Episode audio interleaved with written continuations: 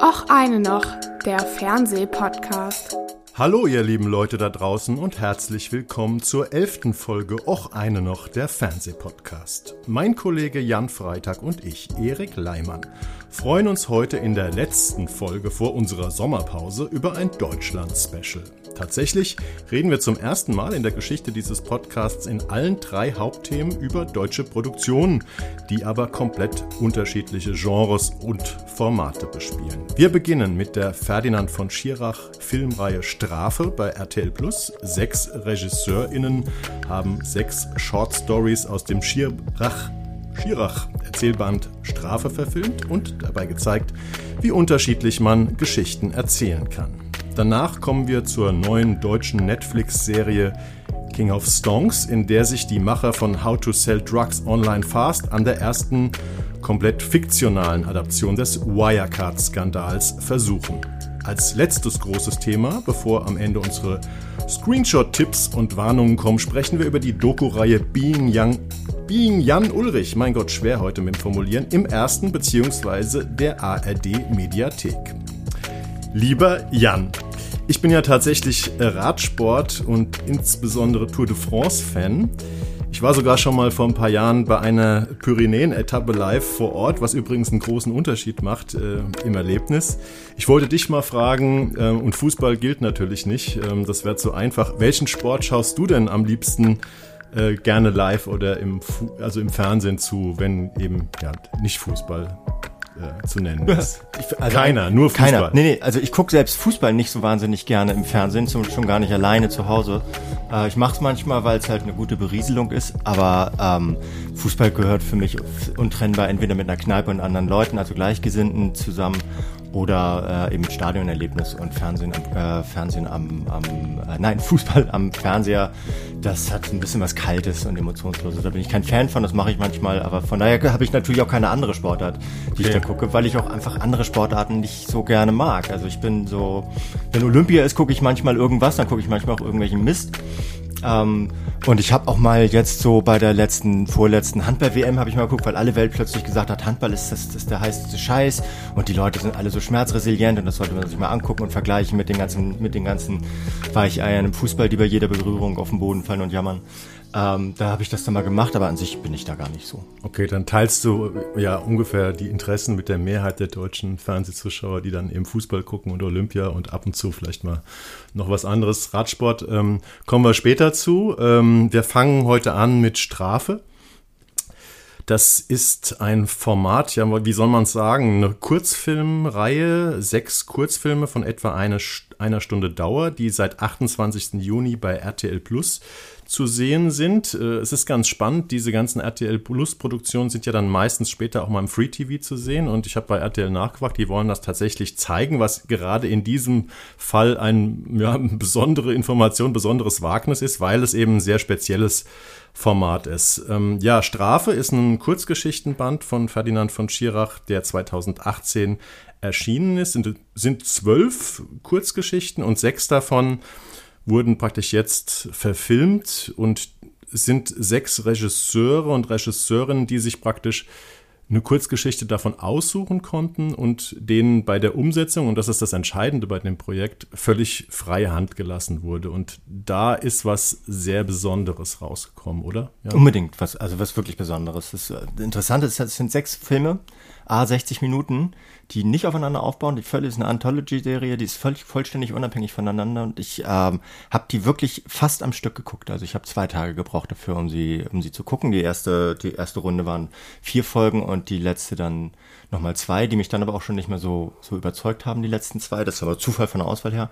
Aber das ist wirklich, das ist ein richtig, richtig starkes Format. Weil es hat mich überrascht, dass es so stark ist, weil ich ansonsten gar nicht so ein Superfan bin von diesen 2800 Schira-Verfilmungen, die immer auch sehr stark so auf dieses juristische, prozessrechtliche Kuriositätenkabinett setzen, das er halt entwirft und gar nicht mehr, gar nicht so großartig Fokus legen auf die äh, handelnden Figuren. Und hier ist es umgekehrt. Hier ist das Kuriositätenkabinett interessant und die äh, Figuren darin sind herausragend gezeichnet.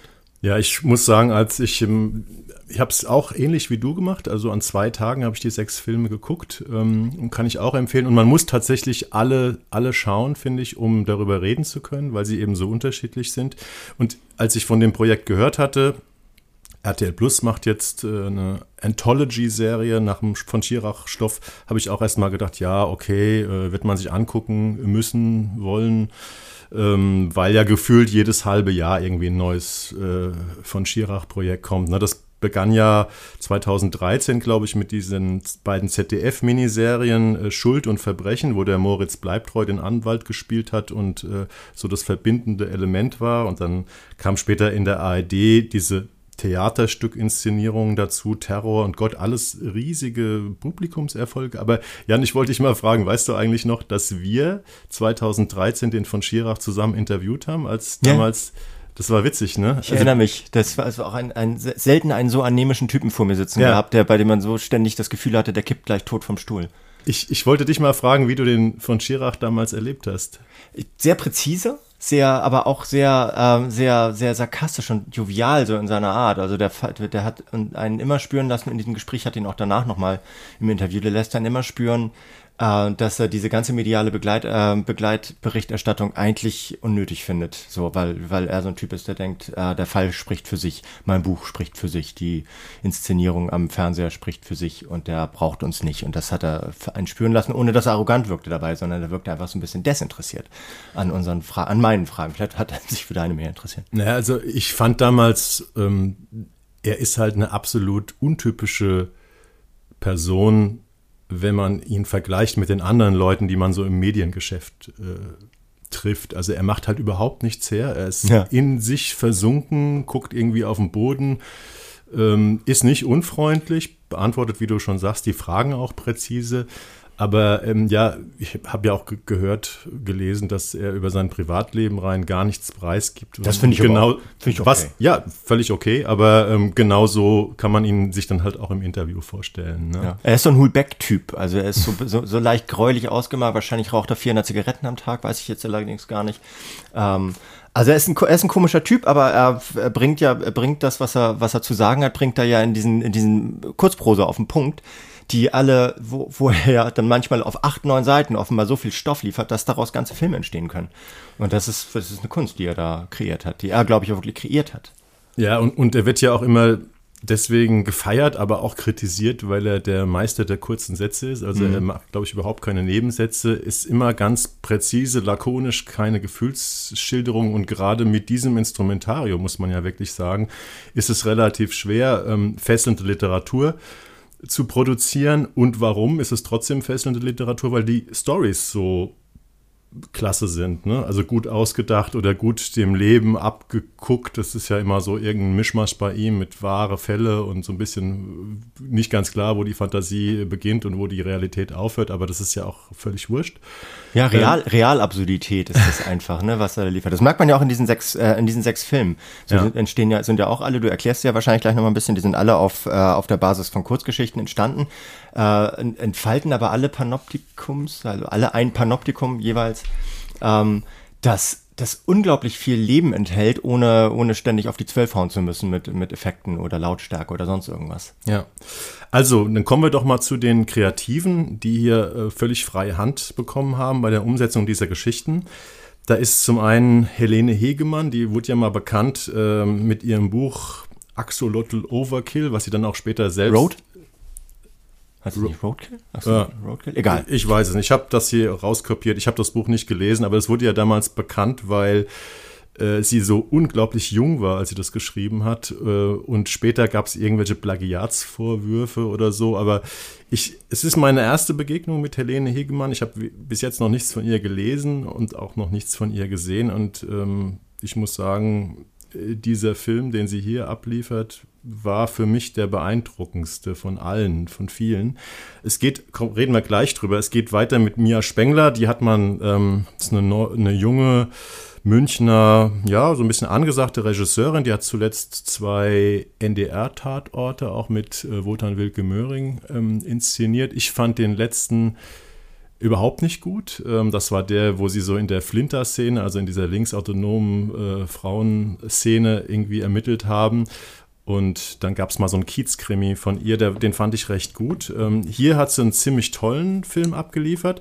Dann vielleicht der bekannteste Name von den sechs Oliver Hirschspiegel, kennt man von Der Untergang, ne? große ähm, Hitler-Kinoerfolg. Äh, der hat einen Film gedreht, Patrick Vollrath, kannte ich vorher nicht, ähm, Hussein Tabak und David Wendt, den kennt man von Er ist wieder da und anderen, auch vielleicht der zweitbekannteste Name aus diesen, ähm, aus diesen sechs Regisseuren. Also vor allen Dingen für Kriegerinnen, weshalb ich ihn Ja, also stimmt. Den, den Film habe ich sechsmal gesehen, glaube ja, ich. Der hat toller so, Film, hat, so auch viele Preise, glaube ich, ja. gewonnen. Ne? Also aus der Neonazi-Szene aus der Genau. So.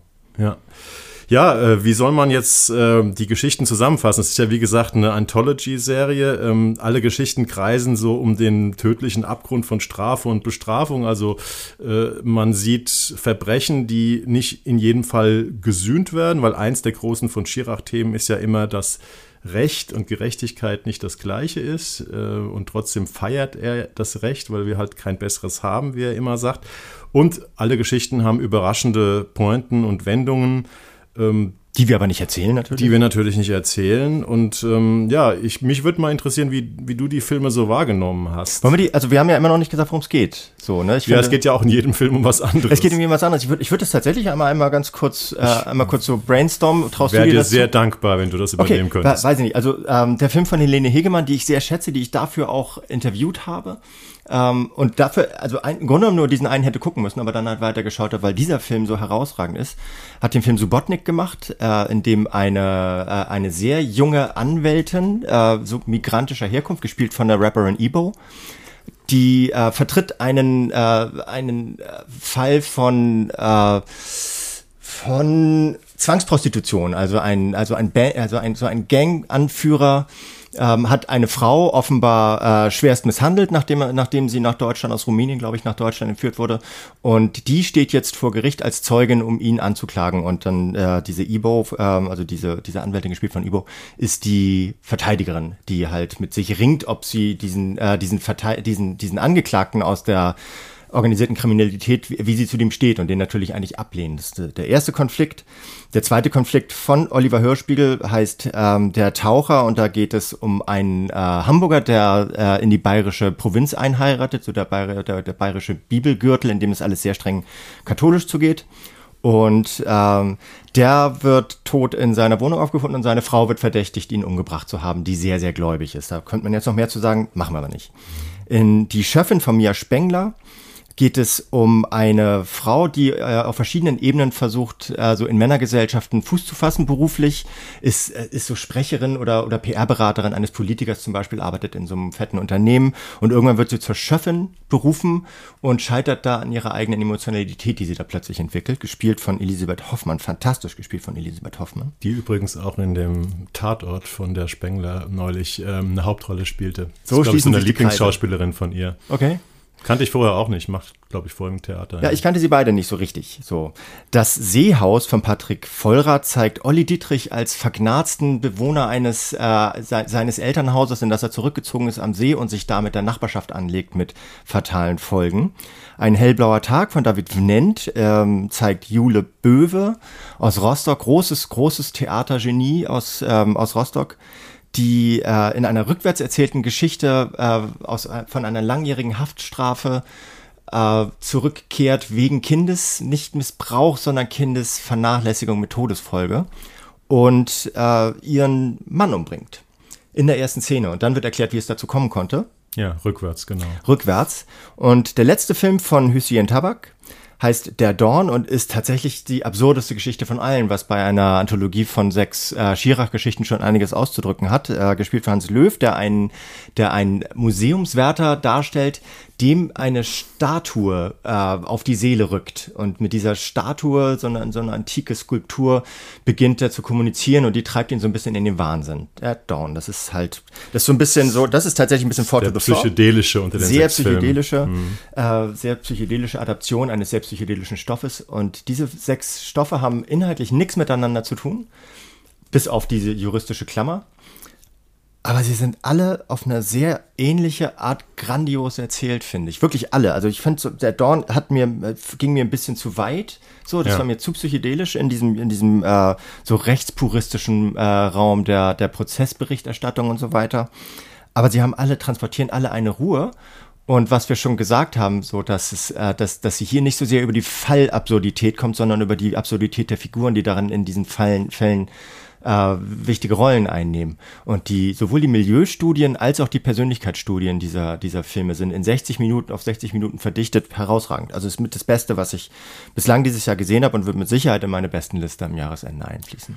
Ja, könnte ich mir auch vorstellen. Ich hatte, ähm, ich wollte dich mal fragen, was, welcher dein Lieblingsfilm oder deine Lieblingsfilme waren und was du, was dir am wenigsten, also der Dorn scheint dir jetzt am wenigsten ge gesagt zu haben. Der Dorn hat mir ein bisschen am wenigsten gesagt, aber das liegt, glaube ich, gar nicht am Dorn, sondern das liegt daran, dass ich, dass ich diese beiden, ich habe diese beiden Genres nicht miteinander verschaltet mhm. bekommen. Justizdrama gewissermaßen oder Rechts- und Gerechtigkeitsdrama und Mystery. Das, das habe ich, das habe ich nicht hinbekommen. Vielleicht habe ich mich da einfach nicht genug geöffnet.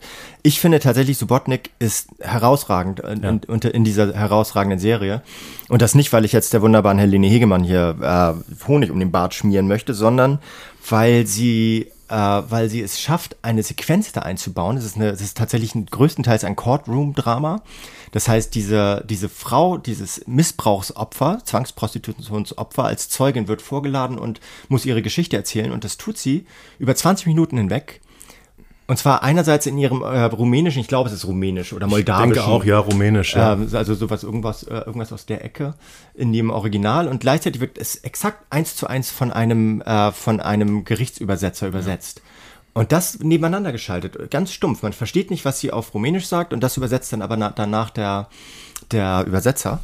Und diese, diese Kon Konzentration auf die Aussage einer Frau, die in sich natürlich auch wahnsinnig drastisch ist, weil sie von diesen Misshandlungen berichtet, die ging mir so nah, dass ich, dass ich, also ich habe mit in dem Raum gesessen. Also es hat diese, diese ja. wie, wie stur Helene Hegemann die Kamera auf diese Situation, auf dieser Situation belassen hat und es aber trotzdem noch zulässt, dass danach und davor auch immer noch persönliche Geschichten erzählt werden. Also diese Ibo wird auch als, als Anwältin präsentiert, was ist so, die, die hat am Anfang, hat sie irgendwie so eine, beendet sie gerade eine Beziehung und es wird gezeigt, wie sie das macht und wie sie dann plötzlich alleine in einer Wohnung lebt und ihr Macker ist nicht mehr da und es ist wirklich ein Macker-Typ, also es ist so ein mhm. gepeikerter Hip-Hop, Hip-Hop-Gangster. Ähm, das ist ganz, ganz, ganz präzise, ganz toll und sehr, sehr einfühlsam und äh, damit auf so eine, so eine sehr originelle Art ergreifend inszeniert. Das hat mich wirklich, ja. hat mich richtig gekriegt. Genau diese Szene, wo die, äh, diese Rumänin von der, von dem, von den Quälereien erzählt und du hörst immer nur, oder siehst immer nur diesen Übersetzer, wie er das versucht sehr, sehr authentisch gespielt auch. Man glaubt wirklich, man wäre dabei. Ist wahrscheinlich wirklich eine der stärksten Szenen, die das deutsche Fernsehen in diesem Jahr hervorbringt. Also ich habe auch gedacht, da bleiben wirklich Mund und der Mund einem offen stehen. Ne? Und also das war auch, ähm, Subotnik von der Hegemann war auch, also wenn ihr nur einen Film gucken wollt, schaut euch vielleicht Subotnik an. Man muss die auch nicht in einer bestimmten Reihenfolge gucken. Der Film hat mir sehr gut gefallen, auch vielleicht ein bisschen aus dem Grund, aus dem mir der andere Film, den ich gleich nennen werde, auch mit am besten gefallen hat, weil das ist eine sehr überraschende Geschichte. Man weiß wirklich nicht, wie sie ausgehen wird. Und das ist ja bei von Schirach manchmal auch so ein bisschen das Problem, dass man schon ahnt, was da passieren wird. So ein bisschen zumindest. Naja, man, man ahnt immer so ein bisschen, dass die Bösen entkommen. So ja. finde ich. Es ist gar nicht hier so, wird nicht gespoilert, die kommen nicht alle. Also nicht alle. natürlich entkommen welche, es ist immer so bei ihm. Aber das ist tatsächlich so, äh, dass die, dass das Rechtssystem versagt ja an, an seiner eigenen, an seinem eigenen Prozessrecht ganz oft. Ja. Und ja, und, und der andere Film, ähm, den ich also mit auf der Nummer eins habe, ist tatsächlich die Schöffin, die du schon erwähnt hast, von der Mia Spengler, die ich zuletzt in meiner Tatort-Kritik ziemlich runtergeputzt habe.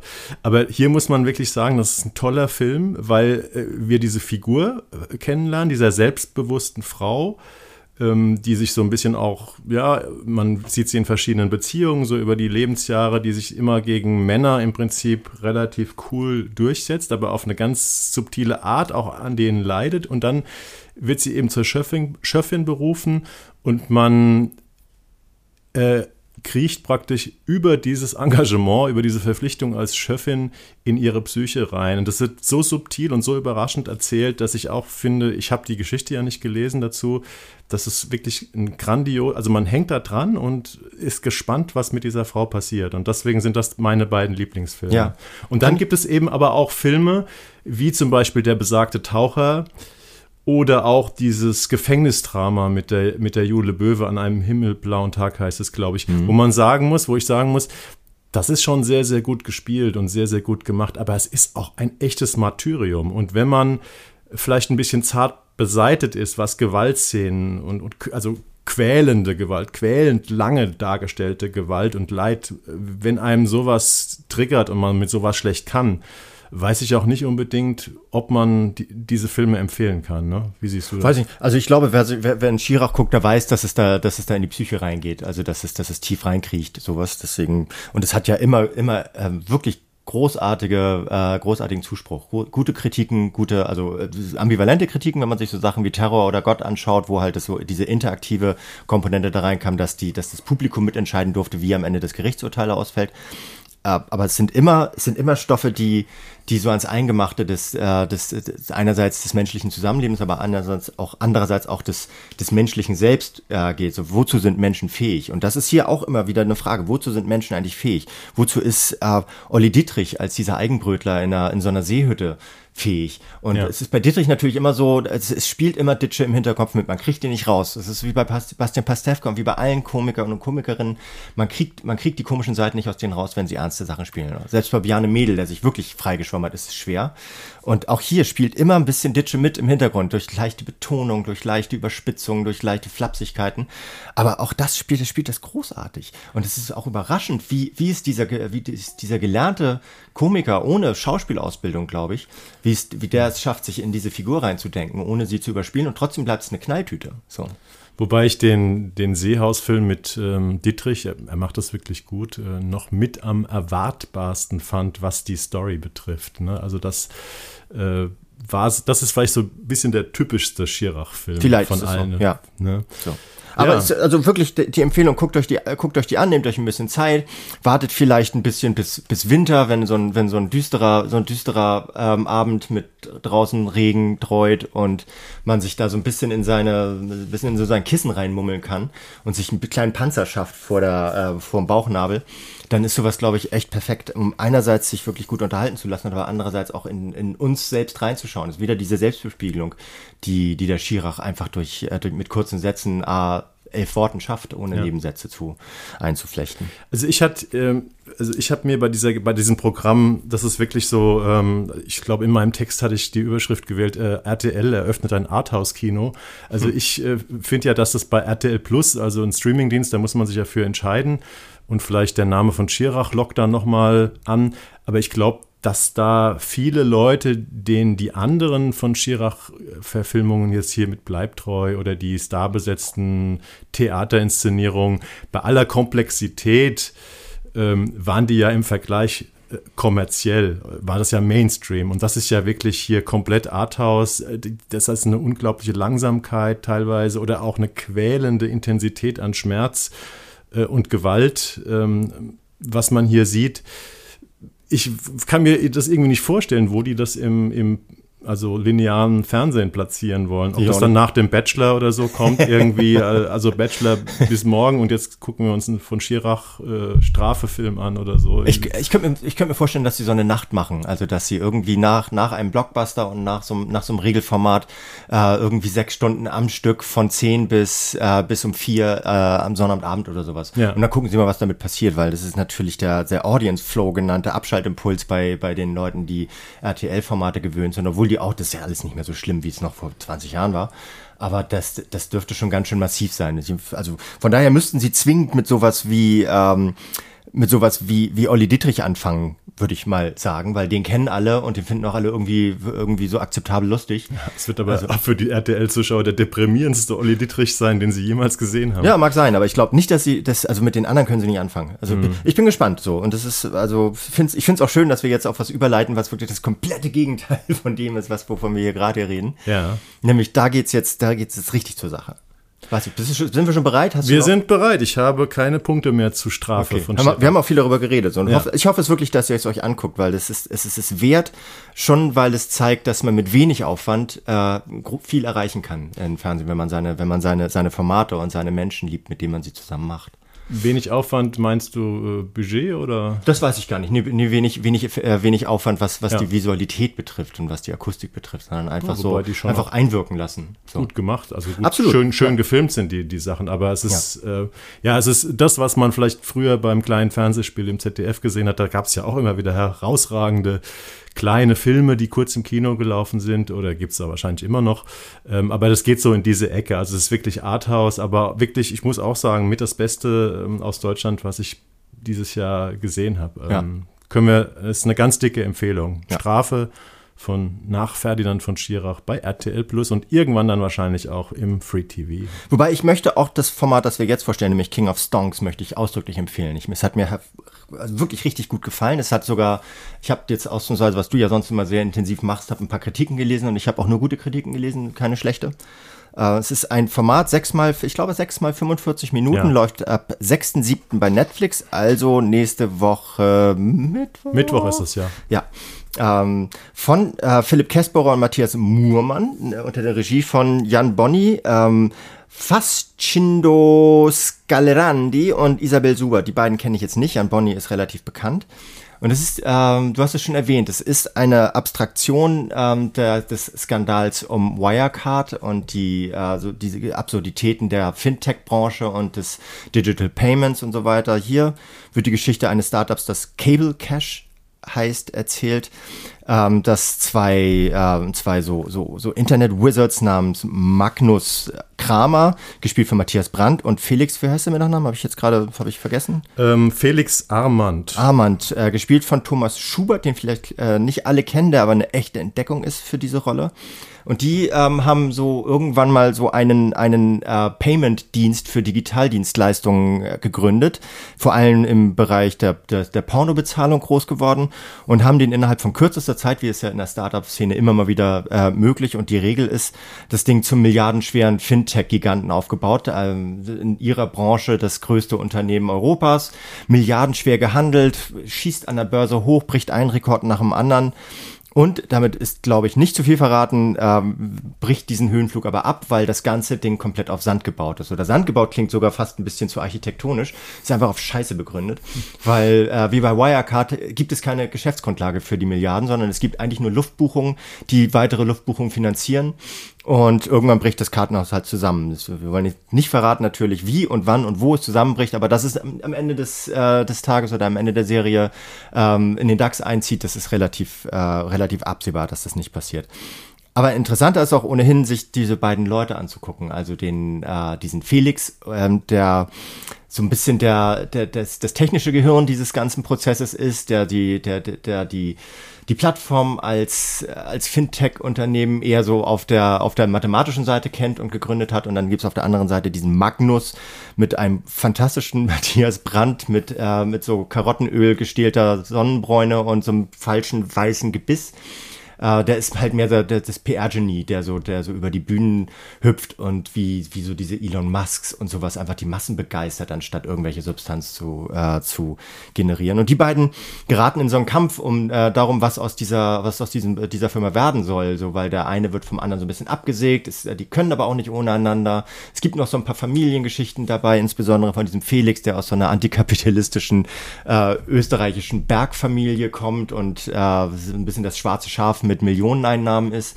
Und es gibt äh, noch so eine Liebesgeschichte, die er mit einer Shortsellerin hat, die, äh, die einerseits gegen ihn wettet, sich andererseits aber in ihn verknallt. Ganz viele kleine Nebenfacetten, aber im Grunde wird natürlich die Geschichte von Wirecard ja. erzählt. Genau.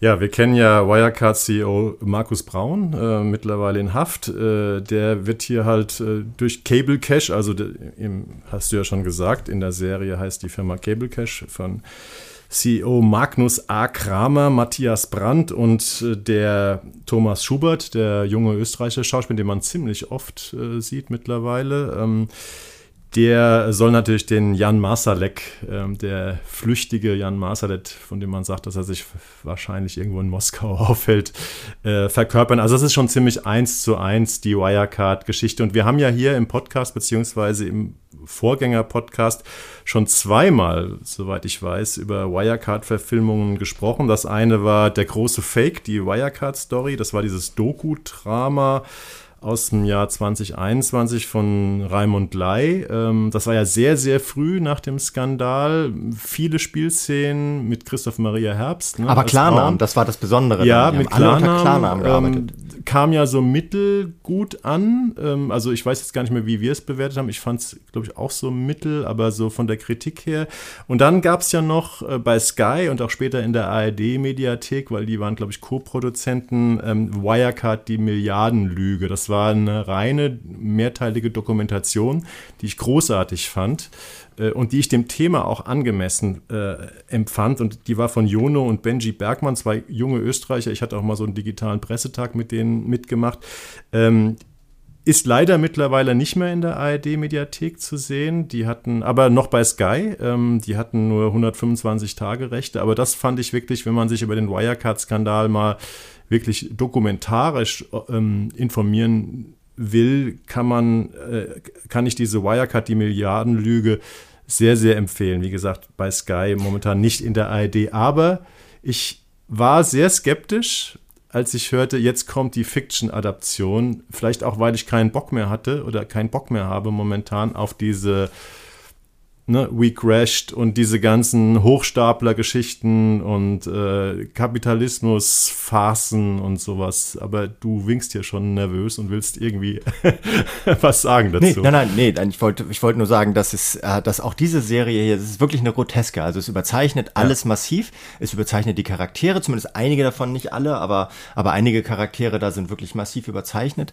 und äh, schafft es aber trotzdem so in, in dieser Groteske einerseits die Wahrhaftigkeit, die dieses Überzeichnens äh, darzustellen. Das, die sind nämlich wirklich so anscheinend. Also da, beherrscht ja offenbar Einigkeit in der dokufiktionalen Szene, dass äh, diese, diese, diese ganze Fintech-Blase mit dieser, mit dieser Überzeugungseuphorie, wo die Leute sich als, also wo sich auch die, die äh, Shareholderinnen als, als Teil einer Familie empfinden und die Menschen, die dort arbeiten, sind, die, die empfinden sich als Organismus und die schreien sich die ganze Zeit an, wie geil sie eigentlich sind und es ist ständig so eine Selbstbeweihräucherung. Das existiert ja tatsächlich wirklich. Ich war noch nicht drin. ich war noch nicht drin. Es aber ist in allen Serien zu diesen Stoffen wird gemeinsam geschrien, gerufen ja. und sich äh, hochgepusht. Dann glaube ich denen das auch einfach mal so, wenn da so, wenn da so, ein so ein äh, Fernsehfilmischer Kon äh, Konsens drüber herrscht, glaube ich denen das. Gleichzeitig, obwohl, obwohl das alles äh, hier so wahnsinnig wahnsinnig drüber ist, obwohl insbesondere dieser Markus H. Kramer, der so eine Mischung sein soll, oder A. Kramer, der Magnus, der so eine Mischung sein soll aus, aus äh, Elon Musk, aber auch, also Elon Musk und Jan Masalek und allen, allen drei, glaube ich, auch aus dem, ähm, aus dem, wie heißt noch der,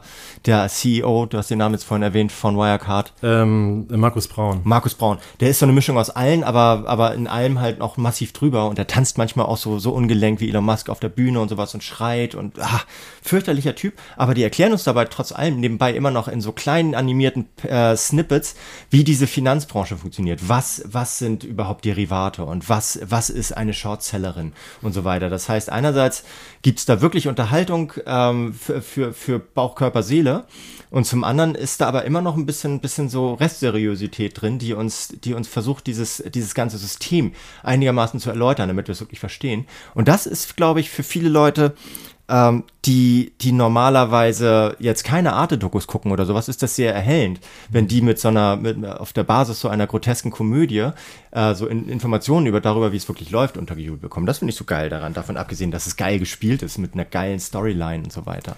Also ich fand auch bei diesen kleinen Filmen, das ist ja mittlerweile so ein bisschen ähm, State of the Art geworden, bei so komplexen Themen, dass man zwischendurch so kleine, so Mesh, wie so Meshed-up-Filme macht, auch mit Animation und Einblendungen, ähm, um irgendwas und sehr lustig, aber trotzdem präzise getextet.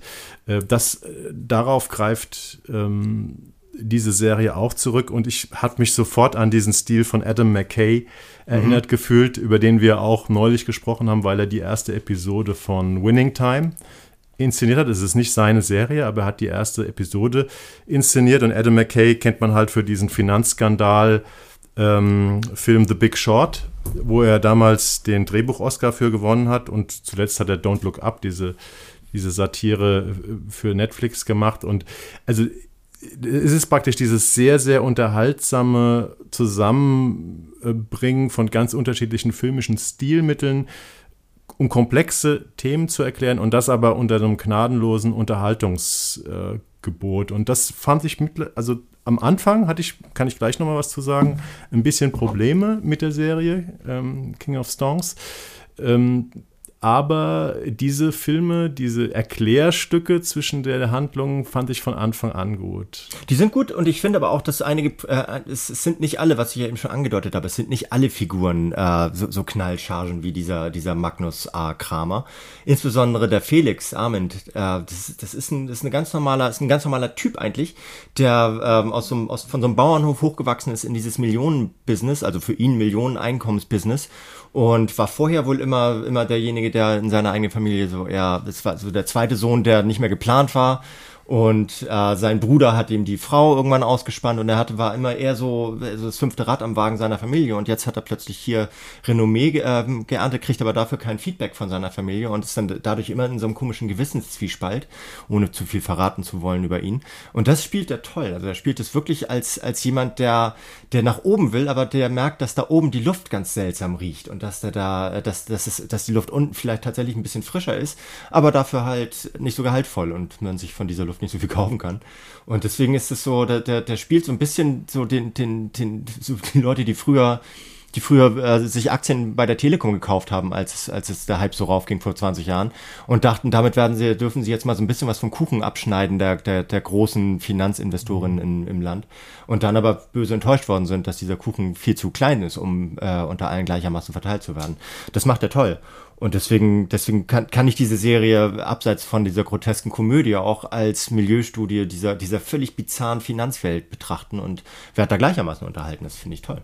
Also ich muss sagen, ähm, ich war von der ersten Folge, vielleicht auch, weil ich unglaublich müde war, als ich die gesehen habe, mhm. so ein bisschen enttäuscht, äh, beziehungsweise sie hat mich genervt wegen diesen knallchargigen, äh, diesen überzeichneten Figuren. Da dachte ich mal wieder, ah ja, die Deutschen versuchen mal wieder eine Satire zu machen. Ähm, aber ich finde, das knallchargige wird weniger ab der zweiten Folge. Also man kommt doch etwas bei aller, bei aller Groteske, die das ganze Ding trotzdem ist, man kommt doch ein bisschen also näher an die Figuren ran. Und ähm, dann habe ich irgendwann gesehen, dass einer meiner absoluten deutschen Lieblingsregisseure, nämlich Jan Bonny, äh, der für einen ganz, ganz bestimmten, unverwechselbaren Stil steht, äh, da einige Folgen inszeniert hat oder so ein bisschen der Hauptregisseur war, ähm, neben den zwei anderen, die du genannt hast. Weil Jan Bonny hat ja ein paar ziemlich herausragende ja, Tatorte und Polizeirufe gemacht, neben anderen Filmen natürlich auch. Da, äh, die meisten kennen wahrscheinlich diese äh, diesen, diesen Polizeiruf, wo auch Matthias Brandt, also Münchner Polizeiruf von vor ein paar Jahren, als er das noch gemacht hat, mit, ähm, mit ähm, dem, ähm, na, sag schnell hier, unser deutscher Großschauspieler ähm, aus Berlin. ich habe gerade einen Blackout. Ähm, und, Keine Ahnung, ich bin ja, also, so lange kein Tatort. Er hat einen, ähm, einen Transmenschen gespielt. Achso, äh, äh, Eidinger. Lars Eidinger, ja. meine ich natürlich. Ist ja ganz berühmt geworden. Ne? Das, der war von Jan Bonny und dann hat er noch so einen Kieler Tatort gedreht, wo der, ähm, wo, wo, wo der die Episodenhauptrolle auf so einem Gewalttrip war und er hat auch mal, äh, also hat, genau, er hat mal diesen Schwarzwald-Tatort, äh, der zur Karnevalszeit spielt, wo die Leute, glaube ich, massenhaft abgeschaltet haben, weil der eben so brutal und so eklig war, mhm. inklusive einer Sexszene äh, zwischen den beiden Kommissaren, zwischen den beiden Ermittelnden, die äh, aber extrem sturzbetrunken waren. Also es war, Jan Bonny ist so jemand, der inszeniert gnadenlos. Aber der hat doch, der hat doch auch die erste Folge hier gemacht, oder nicht? Ja, der hat also auch die, die, ja, ja, du nicht magst. Nein, nein, genau, ja. Ich habe das aber erst später gesehen, dass Jan Bonny ähm, da Regie führt, weil ich finde den Typen großartig, weil der hat so eine, ja, wenn man sagen würde, der dreht fast so dokumentarisch, äh, trifft es das nicht ganz, weil das ist auch alles so ein bisschen, ja, quälend, intensiv, langsam und trotzdem drastisch, was er macht. Und dafür finde ich das super. Und ich finde es auch gut, dass sich diese How to Sell Drugs Fast Online-Macher, die ja schon so ein bisschen sehr erfolgreich sind mit ihrer Netflix-Serie, aber eben auch so ein bisschen für so eine leichtere Herangehensweise stehen, äh, was das Serienmachen betrifft. betrifft. Ausgerechnet Jan Bonny, das ist wirklich ein extremer Drastiker, ja. der Typ geholt hat, haben, um die Serie zu inszenieren. Ich glaube, jetzt, wo ich drei Folgen gesehen habe, ähm, wird da für mich so langsam ein Schuh draus. Da ist einmal dieses leichte, übertriebene, ähm, ja, groteskenhafte und dann ist aber auch dieses gnadenlose, fiese, was der Bonnie kann wo, wo er Szenen wirklich so ausreizt bis in den letzten Schmerzwinkel hinein. Und das, das hat mir dann, je länger ich es geguckt habe, doch ganz gut gefallen. Und du hast recht, die Kritiken, also man kann gucken, wohin man will, ähm, sind alle überragend für diese Serie. Ja, interessant, dass die auch alle schon so früh kritisiert haben, weil normalerweise macht man das ja immer erst ein bisschen zur Ausstrahlung und ich habe jetzt schon, ich habe zwei große Kritiken gesehen, die halt jetzt zwei Wochen vor der Ausstrahlung war. Das macht man eigentlich nicht. Also wir machen das jetzt, weil wir, wir hätten es auch nicht gemacht, wenn wir nicht jetzt schon unseren, unseren äh, sozusagen die Sommerfinalfolge machen würde, äh, würden. Aber äh, ja, stimmt, ist gut angekommen und es ist zu Recht gut angekommen. Und ich finde aber auch tatsächlich, ich möchte, ich möchte persönlich jetzt nicht noch mehr äh, in die Materie eintauchen, ja. weil dieser, die, die Serie entwickelt nach hinten raus wirklich nochmal eine ganz andere Dringlichkeit als, als am Anfang. Sie ist immer lustig, sie ist immer, sie ist immer ähm, bizarr, aber sie, äh, sie hat viel Tiefe und das äh, finde ich, finde ich bemerkenswert bei diesem Stoff, bei den Leuten, die das machen. Bis dahin bin ich nicht gekommen, aber jetzt hast du mich doch äh, recht neugierig ja, gemacht. Also ich bin jetzt bei Folge 5 und es ist wirklich, also ich finde es, ich gucke nicht, ich habe ich hab das, ich habe angefangen zu gucken, weil ich ein Interview mit Matthias Brandt gemacht habe, ein sehr spontanes, ähm, kurzfristig anberaumtes. Äh, und deswegen habe ich sehr stark mit Fokus auf seine Person, auf seine Figur geschaut und habe dann aber diesen Blick dann äh, nach dem Interview schnell wieder gelöst und weitergeguckt. Sind sechs Folgen, haben wir, glaube ich, schon gesagt. Ne? Also ah, 45 Minuten. Also es ist auch wieder so ein Stück von ja, vier, viereinhalb Stunden oder so. Ähm, ja, es ist, eine, ist ja eigentlich wie so ein Mehrteiler. Ne? Wir reden ja fast nur noch über Serien, die eigentlich ähm, Mehrteiler, gut, man könnte sagen Miniserien sind, aber diese langen, aber dann doch wieder nicht ganz so langen Stücke. Ne? Und das ist eben dann auch wieder, wieder eins dieser Dinger, die man aber, glaube ich, nicht fortsetzen kann. Ne? Ich glaube auch nicht. Ich, ich habe jetzt den Schluss nicht gesehen, aber ich, also würde mich überraschen. Aber warum nicht? Also warum nicht dann halt die, die Realität sprengen und einfach die das Unternehmen weiter bestehen lassen. Keine Ahnung, kann man sich was ausdenken. Also wenn es, wenn es den Erfolg hat, den ich ihm wünschen würde, diesem Format bei Netflix, dann warum nicht? Ja, ähm, deutsche Netflix-Serien ist ja immer so ein Punkt. Ich habe auch den Eindruck, es wird ein bisschen weniger gemacht. Äh, ich bin mir auch nicht ganz sicher, wie, wie geil die Leute momentan auf so Wirecard-Geschichten sind. Ich glaube, insgesamt war die, war die Lust auch wegen des komplexen, wegen des komplexen Themas immer nicht so groß. Aber jetzt haben wir natürlich nochmal eine ganz andere Zeit. Ähm, aber ich wünsche der Serie auch Erfolg, weil sie ist wirklich sehr, sehr gut gemacht, muss ja, man schon Net sagen. Netflix sagt ja nichts über seine Abrufzahlen, es sei denn, die gehen voll durch die Decke und also. das werden sie hier jetzt nicht tun, kann ich mir nicht vorstellen. Aber die werden, glaube ich, wenn sie was, wenn man was davon hört, würde das eher sein, dass sie sagen, sie sind zufrieden damit. Ja. Weil das ist einfach, das ist genau die Art von Unterhaltung, die, die wir heutzutage brauchen und die die Leute auch gerne sehen, nämlich einerseits relevant, andererseits fiktional und unterhaltsam. Und das, das ist, das, das, das wäre es wert. So. Zufrieden kann aber auch heißen, dass sie äh, für den einen oder anderen Preis nominiert werden. Vielleicht. Und, äh, das könnte ich mir bei der Serie durchaus vorstellen. Ja, ist denkbar. So. Ne? Damit kommen wir zu einem anderen Menschen, der im Betrugsverdacht steht, aber eigentlich gar kein Betrüger ist. Wenn man, wenn Kann man, man auch will. so sagen, ja. So, nämlich Jan Ulrich weiß nicht, wer, sollte ich das vorstellen? Ich ja, das vorstellen, ne? ja, hatten wir gesagt, genau. Being Jan Ulrich. Der Titel ist auch so ein bisschen emblematisch. Es gab ja gerade, äh, es gibt ja öfter, öfter mal so ähm, Being oder Getting äh, Titel, die sagen, was steckt eigentlich hinter dieser Figur, über die wir reden. Das ist eine 4x30-minütige Dokumentation von Olli Zeisler vom NDR und Uli Fritz vom Saarländischen Rundfunk und ist äh, läuft in der ARD-Mediathek. Ist auch schon ist schon drin, ist, ja. ja. Sind aber fünf Teile. Sind es fünf? Ja, es sind fünf Teile und ich glaube, sie sind auch nicht alle gleich lang. Es ist alles so zwischen 28 und 40 Aber Minuten, glaube ich. Kann das sein, dass die Presseversion dann irgendwie, ich hatte das Gefühl, ich habe alles gesehen und das waren vier Teile. Ja, also in der ARD, ich habe es tatsächlich in der ARD-Mediathek äh, gesehen, ja. weil da steht es ja schon. Wird jetzt, glaube ich, linear am, am, am Samstag oder ja. Freitag äh, ausgestrahlt.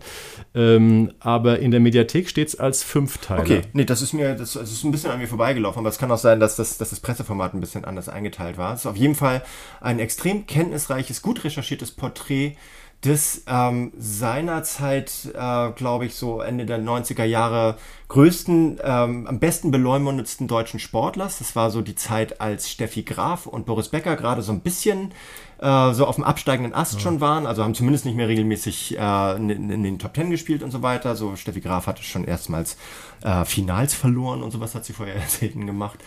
Und äh, Michael Schumacher hatte damals, glaube ich, auch so eine Zeit, wo er so ein bisschen skeptisch äh, betrachtet wurde, weil er, so, weil er so sein Rüpel-Image plötzlich bekommen hat.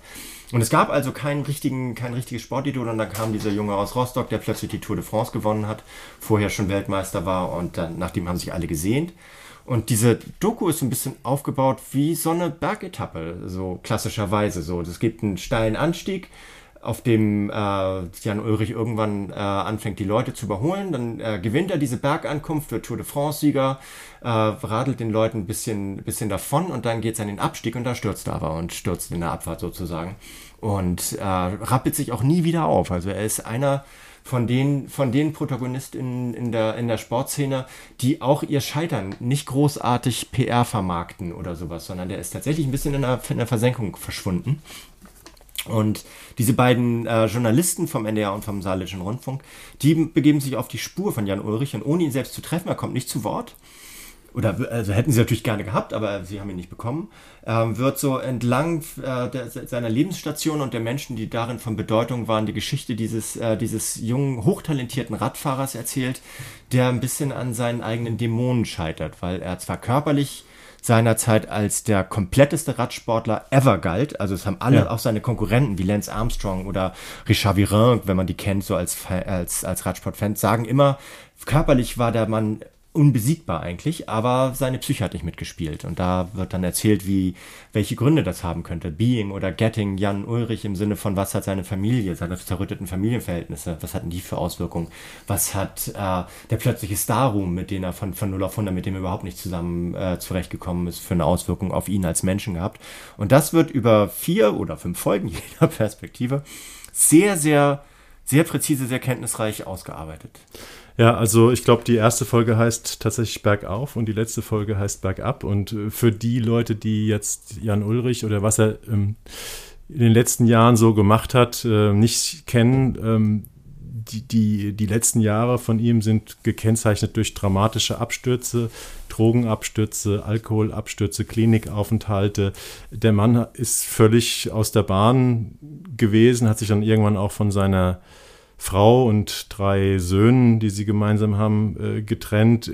Und es gab diverse Abstürze, von denen dieser Film auch erzählt. Der Film, ich nenne ihn jetzt mal Film, Dokumentarfilm, ist ja wie ein langer Dokumentarfilm, ähm, ist natürlich anlässlich des ähm, 25-jährigen Toursieges. Also ähm, er hat ja als erster und bisher einziger Deutscher die Tour de France 1997 gewonnen.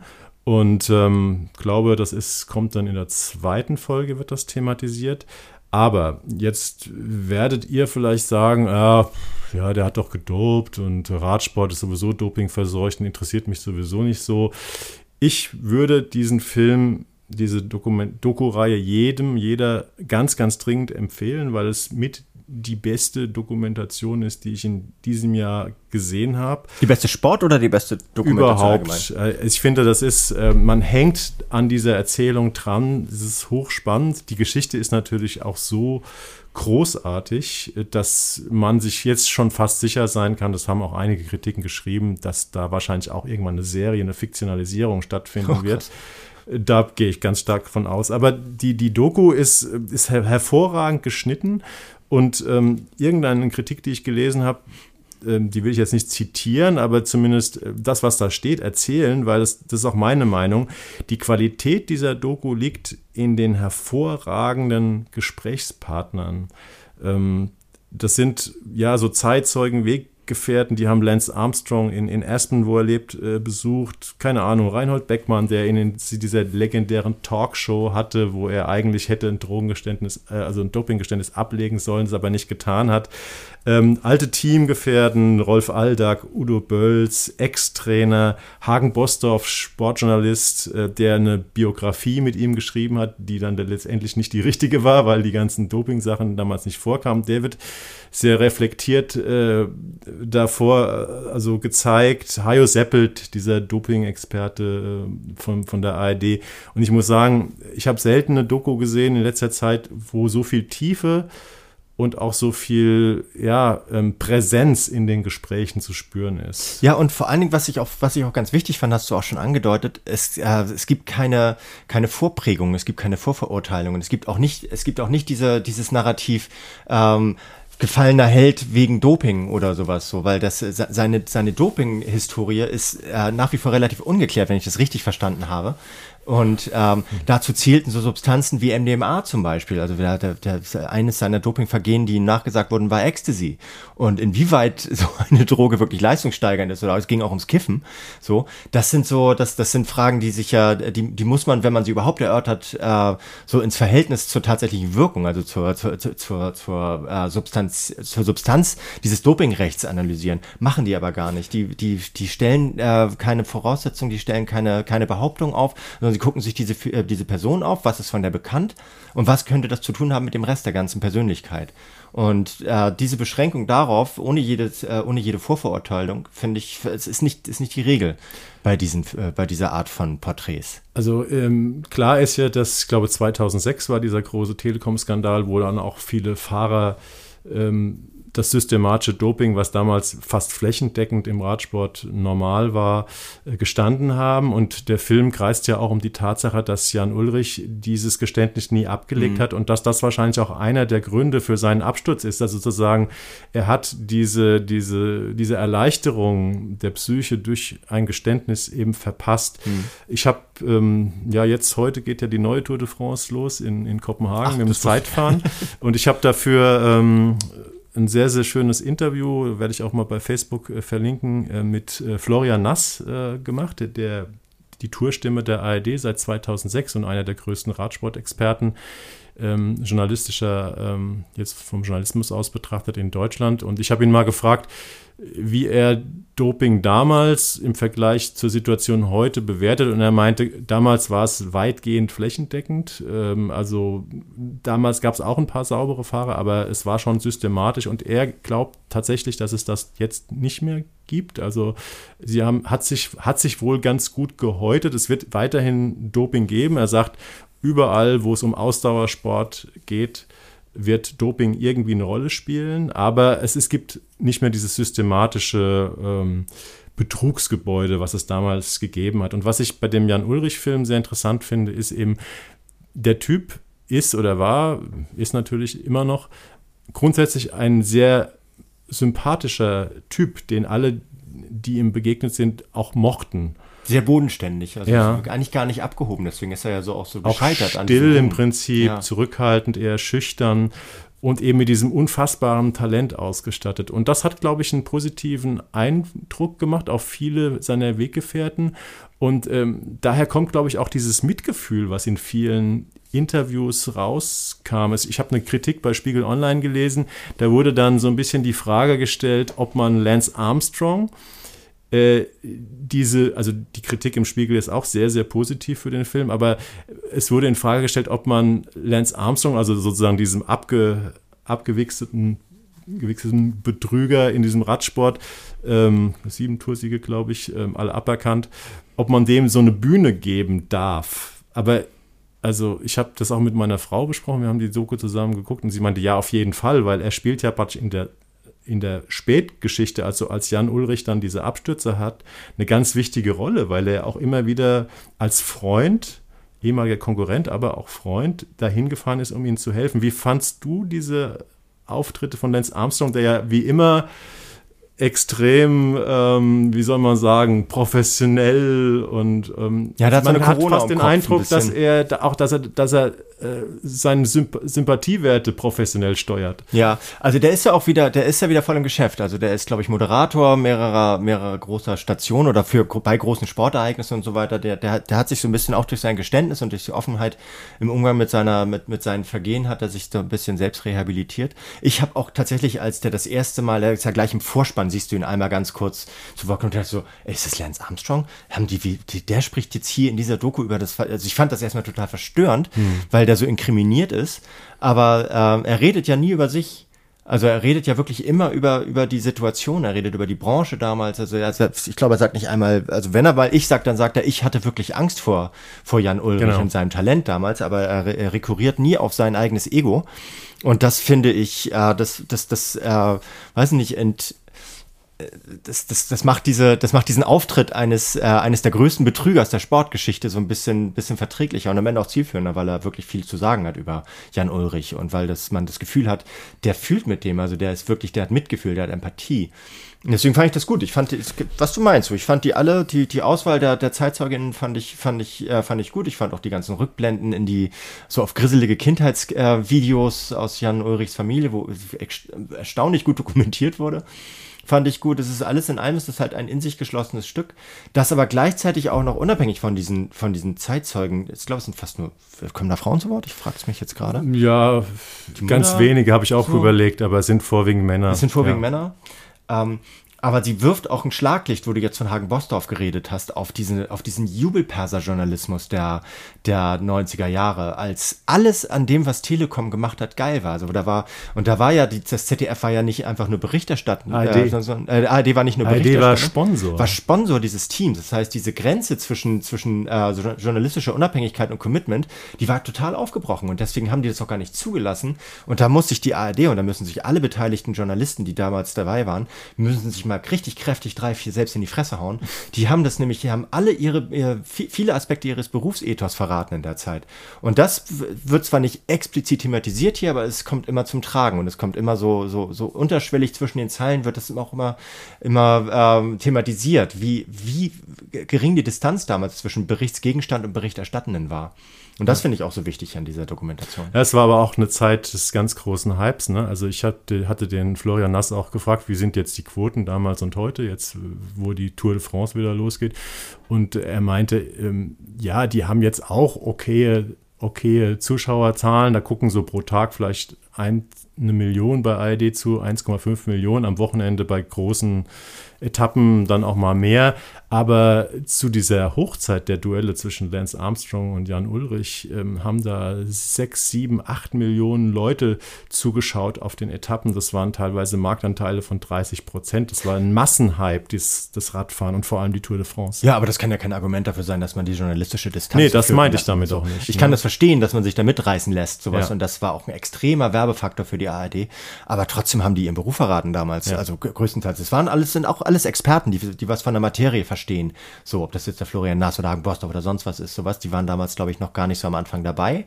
Aber die, die, es war so ein Herbert, äh, Hermann Watteroth oder sowas hieß der, glaube ich, der Herbert, Herbert Watteroth. ja. So, mhm. das waren so, die haben sich wirklich, die haben sich mitreißen lassen und haben das, äh, und, und haben das vergessen, welchen Beruf sie eigentlich ausüben, nämlich den des Beobachters und nicht denjenigen des, des, äh, des, des Beteiligten. Mhm. Und das, also ich, ich hoffe, wenn es tatsächlich mal eine, eine fiktionale Be Bewertung dieser ganzen Zeit mit, mit Jan Ulrich in der Mitte gibt, dass die das, dass die sich da mal selbst bespiegeln und dass die sich selbstkritisch hinterfragen, ob das heute noch Reste in in der Sportberichterstattung gibt. Es gibt ja vielfach so diese Field-Interview, diesen Field-Interview-Mumpitz, äh, wo, wo, den, wo den Fußballern halt äh, der größte Scheiß gefragt wird, einfach weil sie sich ihr Premium-Produkt nicht kaputt machen lassen wollen. Insbesondere bei Sky oder bei The Zone oder, oder sowas, ne? die halt, die viel Geld dafür zahlen, ähm, privatwirtschaftlich organisiert sind und äh, deren Produkt soll gut aussehen. Und dann stellt man keine kritischen Fragen so zu Olympia ist, in Peking.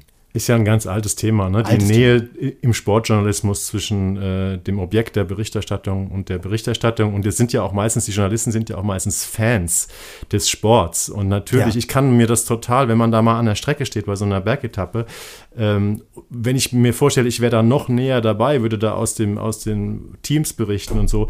Da, natürlich ist die, ist die Gefahr, dass man sich da mitreißen lässt, emotional sehr, sehr groß. Aber es ist eben auch eine Aufgabe, eine kritische Distanz zu wahren. Ne? Das ist eine Aufgabe und man muss auch tatsächlich, es gab ja jetzt kürzlich diese, diese Situation mit, mit Toni Kroos nach dem gewonnenen ja, Champions League-Finale. So, muss man als erste Frage einem, einem Champions League-Gewinner unterstellen, dass sie ja eigentlich unverdient gewonnen haben? So. Nee, muss man nicht. Es ist auch nicht unjournalistisch, erstmal zu sagen, herzlichen Glückwunsch, ihr 34. Titel, so, toll, wie fühlen Sie sich? Klassikerfrage und danach kann man sagen, aber ehrlich gesagt, verdient haben sie es nicht. So, das ist halt, man, man, muss, man muss weder das eine noch das andere. Man muss weder, weder den Leuten nur Honig am Bart schmieren und sie bejubeln, man muss aber auch nicht immer nur mit, mit krassen Fragen auf die Zwölf hauen, wenn, wenn jemand gerade so ein, äh, so ein Triumphgefühl hinter sich hat oder ein Trauergefühl oder sowas. Aber damals wurde die, wurde diese Balance komplett vergessen. Ja. Oder womöglich nicht vergessen, sondern bewusst außer Acht gelassen, weil man halt Sponsor war. Und das, äh, das, das, das finde, darauf kann man aufbauen. Also so diese, diese Dokumentation äh, kann so ein bisschen die Basis einer Selbstspiegelung äh, bilden, die immer noch ausbleibt und die dringend vorgenommen werden muss. Ja, damit äh, würde ich vielleicht ganz kurz mal sagen, wir haben jetzt drei Empfehlungen, alle aus Deutschland und wir hatten auch noch nie eine Sendung, wo wir drei deutsche Formate in unserer langen Auswahl hatten. Ähm, Zufall, oder? Zufall jetzt, dass wir alle, alle drei gut fanden und alle drei dicke Empfehlungen. Ja. Und ich musste gerade, ich war gerade in, in, in London letzte Woche, da war ist mal wieder ein neuer Streaming-Dienst gelauncht worden, Paramount Plus, und da habe ich mit der Chefin von der äh, großen äh, deutschen Serienplattform mich unterhalten, äh, die gesagt hat, irgendwann hat sie mir die Frage gestellt, also ich glaube, sie ist sehr auf englischsprachige äh, Serien oder Formate fixiert und irgendwann hat sie mich gefragt, äh, was ist denn zum Beispiel eine deutsche, eine gute deutsche Serie? Also ich denke mal, hier haben wir heute zumindest mal ein paar Hinweise gegeben, was aus Deutschland kommt und wirklich sehr, sehr empfehlenswert ist. Ja, ähm, wenn, vielleicht guckt sie ja zu. so bei der Gelegenheit Magenta, Magenta TV hört, er wird keine deutschen Serien mehr produzieren. Haben Sie gesagt? Haben Sie gesagt, jetzt hat der Geschäftsführer ähm, gesagt und es ist. Äh, also, damit wird auch dein Oh Hell nicht weitergehen. Damit ne? wird auch mein Oh Hell womöglich nicht fortgesetzt, das wäre sehr tragisch. Aber wir kommen jetzt halt zur Abrundung des Tages zu negativen und positiven Screenshots. Ja. Die bei mir auch wieder alle deutsch sind. Ich weiß nicht, vielleicht habe ich heute so ein so Dafür habe ich nichts Tag. Deutsches. Okay, gut, dann fang du doch mal an, bitte, damit es ein bisschen ähm, Break Dann, äh, ich habe heute vielleicht, weil wir ähm, in die Sommerpause gehen und man ja mit einem guten sommerlichen, leichten Gefühl äh, in die Sommerpause gehen soll. Ich habe zwei positive Screenshots. Ach, so süß. Ne, toll, ne? Ganz netter Typ. Und zwar sind beides Musikdokumentationen, die ihr bei Arte sehen könnt. Die eine könnt ihr schon sehen und die andere könnt ihr erst am 22. Juli sehen. Ich fange mal an mit der, die es schon gibt, und dann kannst du ja mal einen Screenshot ich ahne, loslassen. Was du, was du sagst. Und zwar ähm, ist das die Dokumentation Genesis, The Last Domino. Ähm, habe ich mal einfach so ganz privat reingeguckt, gibt es in der Arte Mediathek, da gibt es ja jetzt wieder den Schwerpunkt, den Pop-Schwerpunkt im Sommer.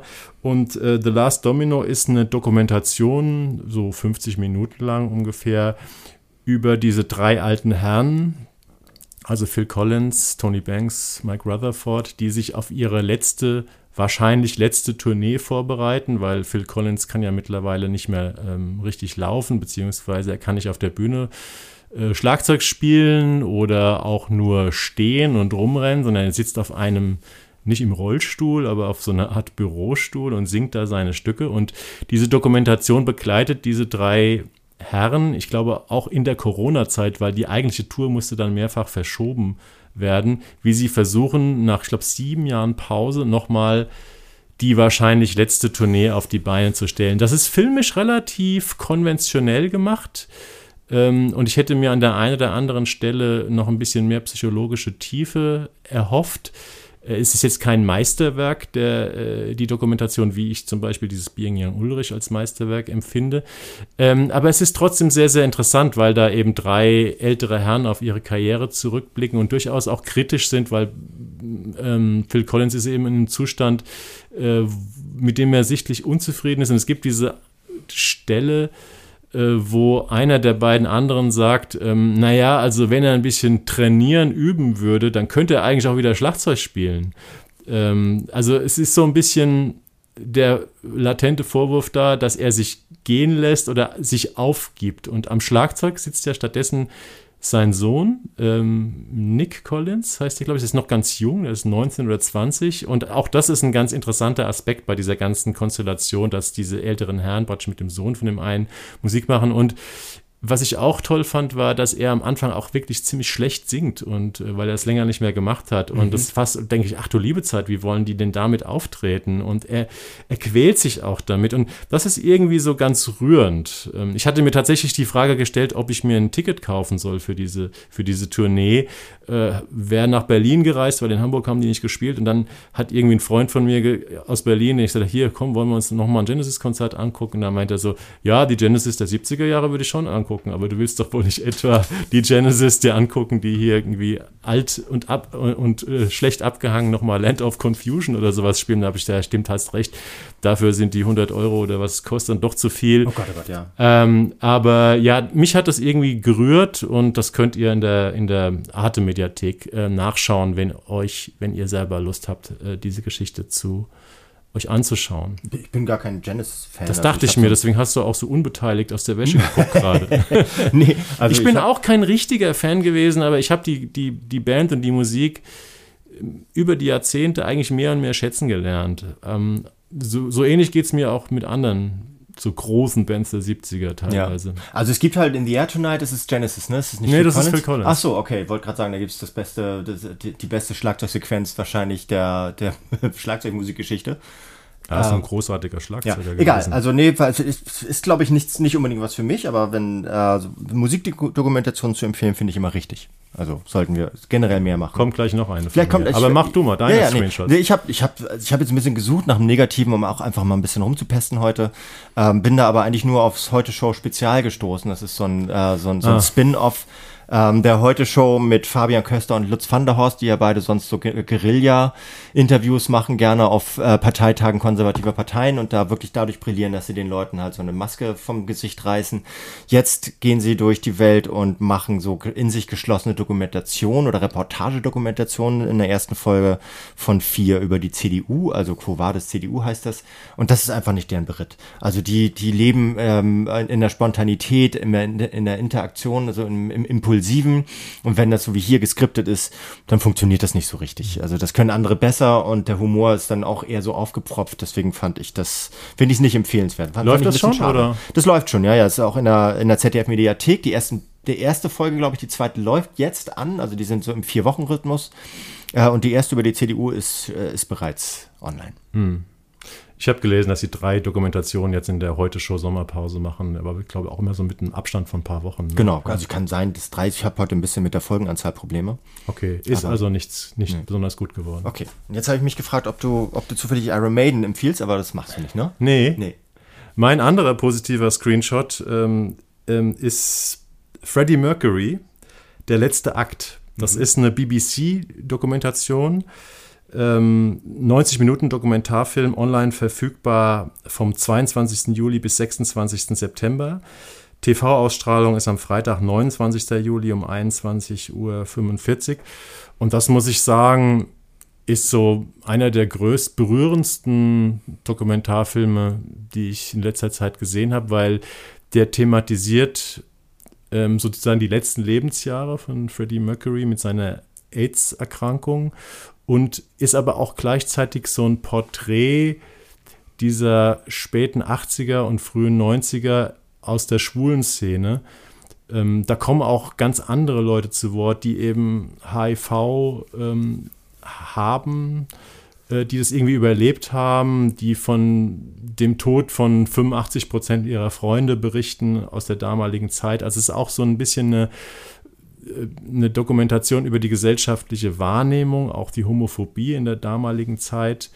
Ähm, vielleicht auch so ein bisschen die, die, die, die Dokumentation zu dieser sehr, sehr guten ähm, Serie It's a Sin heißt sie, glaube ich, ne? die mhm, viele ja. Leute in ihrer so besten 70er, Liste. 80ern so. Ja, die letztes Jahr oder war es sogar schon vorletztes Jahr viele Leute in ihrer besten Liste hatten des Serienjahres, das gibt es auch bei Stars Play zu sehen.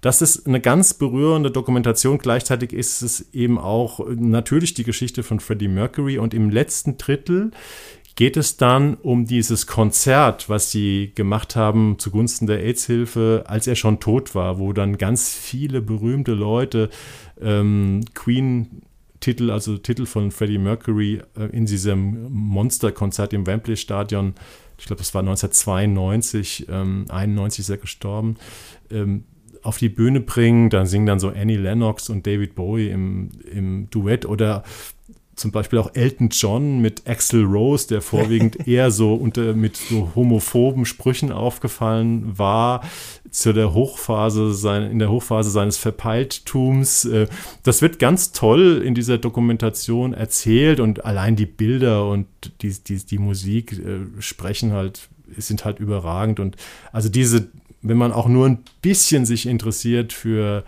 äh, für, für die Musik von Queen. Und wenn man vielleicht auch mal wissen will, ähm, ja, wie das, wie das Leben von Freddie Mercury wirklich war, äh, wenn man vielleicht nur den Bohemian Rhapsody-Film kennt, finde diese Dokumentation sehr, sehr viel besser, muss ich sagen, äh, dann muss man sich das einfach mal angucken. Es ist Wo wirklich, das?